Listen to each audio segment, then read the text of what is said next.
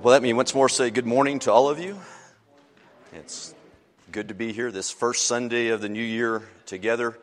The holiday time always seems to kind of be a hectic time where people are coming and going, and it doesn't really feel like we have all of our family together. So on this day, it kind of feels like we're back together again, so it feels really good to be together here in this place this morning.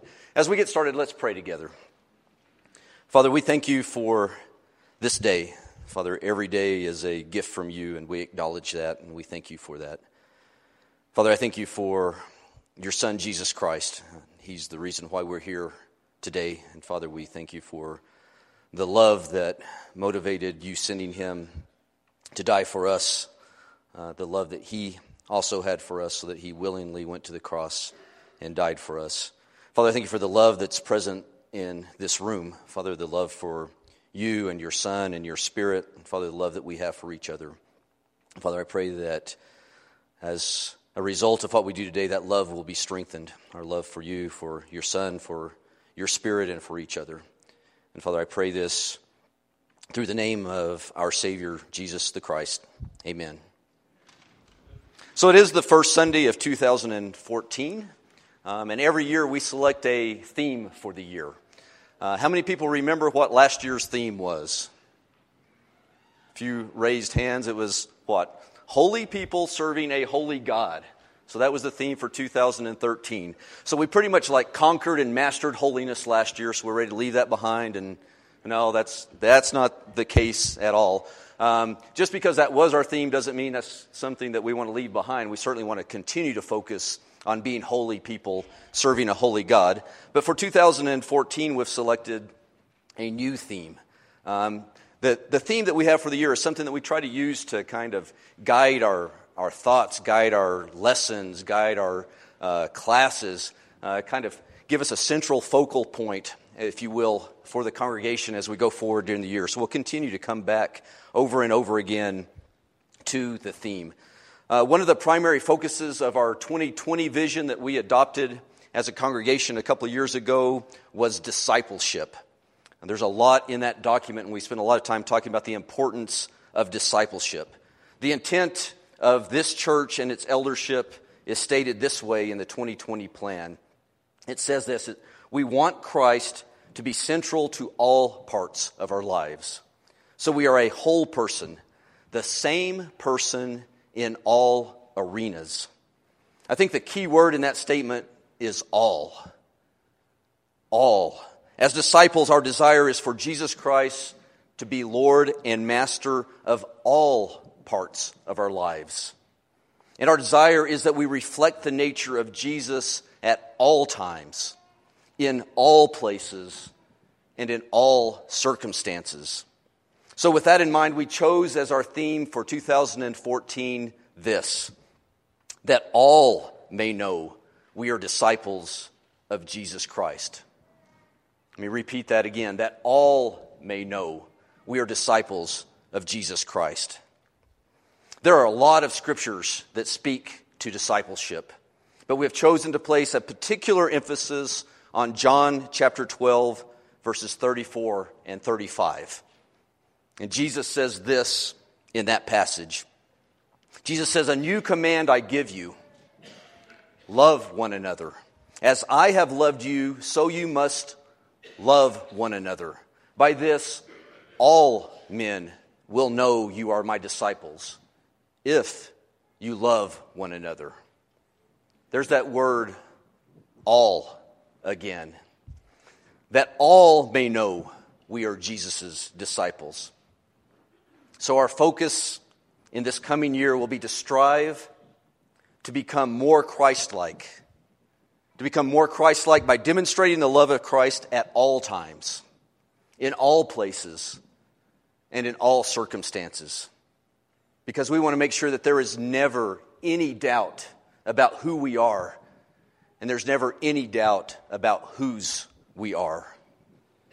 So I hope and pray that we'll all make a commitment that we'll all make a New Year's resolution, if you will, to help each other, to help each other grow more like Christ in all aspects of our lives in this coming year. So join me in prayer as I ask God to help us do that in this coming year. Father, we do want to be more like Christ. And Father, we know that we can't do that on our own. And Father, we thank you for providing us with many ways to help us in that walk. Father, we thank you for your word. We thank you for the examples and the lessons, the commands, the, the words that are contained in that that help us in our walk to be more like Jesus Christ. And Father, we thank you for Jesus himself. Father, we thank you for sending him to this earth, sending him as a man so that we have his example to follow so we can walk in his footsteps. And Father, we thank you for your church. Thank you for the people that are contained within your church. We thank you for the way that they strengthen us and encourage us, correct us, lift us up. Father, give us exactly what we need. And Father, I pray that in this coming year, you'll give us an extra measure of all of those things so that we truly, individually and as a church, will grow to be more and more like your Son, Jesus Christ. And Father, that is our desire. And Father, we know that you will be faithful to our request. And we pray it in his name, Jesus the Christ. Amen. So, in our remaining time, I want to kick off our first sermon series of the new year. And I've entitled it Resolved to Follow. So, this morning and over the next seven weeks, I'll be preaching sermons that focus on discipleship. We'll explore together what being a disciple of Jesus Christ really means. What it, being a disciple of Jesus really looks like. What implications committing ourselves to following Jesus Christ must have in the lives of each and every one of us. A focus on discipleship. And I want to say up front that I fully expect this series to be challenging for all of us. And I fully expect this series to be frequently uncomfortable for many of us. A clue as to why I think it will be challenging and uncomfortable for us lies in the title that I chose Resolved to Follow. Let me restate the title using some synonyms for resolved. We could say it this way we are fixed on following, we are definitely following. We are earnestly following. We're firmly following. We're determined to follow. We're set on following. We are steadfastly following. We are unmovable and unshakable in our following. We'll be talking about being resolute followers of Jesus Christ, resolute disciples of Jesus. Because I'm convinced that Jesus makes it very clear that there aren't any other kind of disciples. In Jesus' view, you're either a resolute follower or you're really not a follower at all. So, what makes this study challenging and uncomfortable for me is this, and it may be something that makes it challenging and uncomfortable for you. It's that the word resolute has not always been an accurate description of my walk and my follow of Jesus Christ.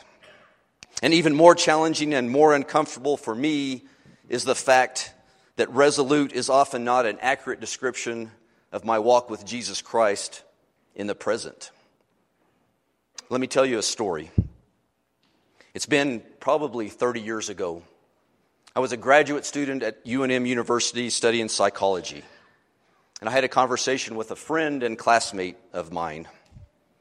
She, somewhat out of the blue, made this statement to me. She said, Walter, you are a completely enigmatic person. A completely enigmatic person. Enigmatic, that's an interesting word, right? That's a word that you use when you're in graduate school to make people think that you're really smart, but it's not a word that we use any other time. So let's kind of define what enigmatic means. Enigmatic refers to a person of mysterious, puzzling, or contradictory character. Mysterious, puzzling, and contradictory. Well, so I have to admit that my first reaction upon being called enigmatic was kind of felt good in a way. Because I, I really kind of clung to the first part of that definition, the mysterious part. Right? I mean, who doesn't want to be known as being a, at least a little bit mysterious? You know, maybe she thought I was an international man of mystery or something like that. That was well before Austin Powers. I, I could have adopted it myself, I guess.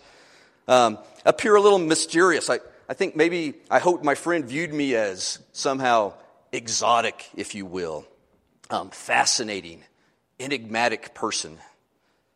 And I probably should have left it right there and left feeling good about being called enigmatic, but instead, I asked her a question. I said, In what way do you think I'm enigmatic? And she very innocently replied, Well, it seems like you have your church life, where you're one person, and you seem to have your family life, where you're yet a different person, and then you seem to have yet a different life here at school with us, where you're yet a third person. Ouch. Those words hurt. Those words went straight to my heart. And those words are still working on me 30 years later. Because I really believe that God put my atheist friend in my life, and God put those words in my atheist friend's mouth to make me take a long, hard look at my life. See, I had to take a look at my life through the eyes of other people. And what that look revealed wasn't pretty, and it wasn't pleasant. You see, I wasn't living a life that would make all people know that I was a disciple of Christ. I was living a life to blend in. I was putting on my Jesus mask among my church friends. I was putting on my family man mask among my family. And then I was putting on my intellectual, skeptical, man of the world mask among my academic peers. And my friend saw right through all of those masks. And she was genuinely puzzled about the contradictions among the different masks that I wore. See, unlike me, my friend wasn't enigmatic. My friend was exactly who she appeared to be. She was the same unbelieving hedonist in every aspect of her life. And she was truly puzzled that there was no consistency in my life. Now, I may not have been a very resolute follower of Jesus Christ 30 years ago, but I knew my Bible. And my, I knew in my Bible that Jesus had a different word for an enigmatic follower of him. And that word was hypocrite. I was a hypocrite. I was a phony disciple. I was an impostor. I was a poser, if you will. And that conversation was a pivotal moment for me because I had to decide if I was going to follow, really follow Jesus, or if I would continue to live my life as an enigma, as a contradiction, as a hypocrite. And that is when I decided to begin the oftentimes very difficult journey of being enigmatic no more. But instead, living a life where all, where everyone would know that I am a disciple of Jesus Christ. And that's really my key point for us this morning. And I think it's the beginning point for our series of sermons over the next weeks.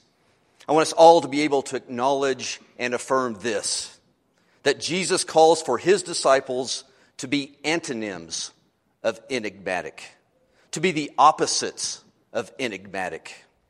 Rather than being people of mysterious, puzzling, or contradictory character, Jesus calls us to be people of obvious, clear, and consistent character.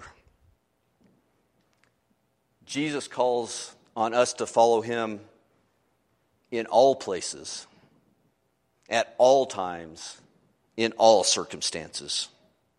So, read with me again our text for this morning out of Luke chapter 9, verses 23 through 26. Luke 9, 23 through 26. Then he said to them all, If anyone would come after me, he must deny himself and take up his cross daily and follow me.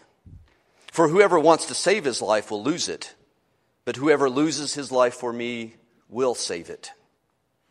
What good is it for a man to gain the whole world and yet lose or forfeit his very self? If anyone is ashamed of me and my words, the Son of Man will be ashamed of him when he comes in his glory and in the glory of the Father and of the holy angels. Well, there's so much in that passage to consider, and we will be considering it in the weeks to come. But for our purposes this morning, in our purposes in introducing the series, I want us to take away just three lessons. Three lessons for people who have a true desire to follow Jesus as his disciples. All three of these lessons speak very powerfully to the level of commitment that Jesus seeks. See, remember, to Jesus, there is no such thing as enigmatic followers. There are only resolute followers. To borrow a popular phrase, following Jesus means entering into an exclusive relationship. So, the first lesson we should take from this text is about timing. When does Jesus expect his followers to follow? Well, in our text, he says, You should follow me daily, which we should understand to mean always. Jesus' disciples will follow him always. Jesus tells us that his disciples will deny themselves and carry their crosses whenever. Not whenever they choose, but whenever He calls and whenever He directs. Denying ourselves and following Jesus means giving over control of our time to Jesus. By choosing to follow Him, we're also choosing to follow His time, His schedule, not our own. And the second lesson I want us to take away has to do with place. Just where does Jesus expect us to follow him. In our text, he simply says, Follow me. And we should understand that to mean that we're to go wherever he goes. And Jesus goes to some pretty uncomfortable places. And Jesus goes to some pretty surprising places. But Jesus calls on us as his followers to follow him wherever he goes. So Jesus tells us that his disciples will deny themselves, they will carry their crosses, and they will carry them wherever not wherever they choose, but wherever He leads. Denying ourselves and following Jesus means giving over control of our direction to Jesus.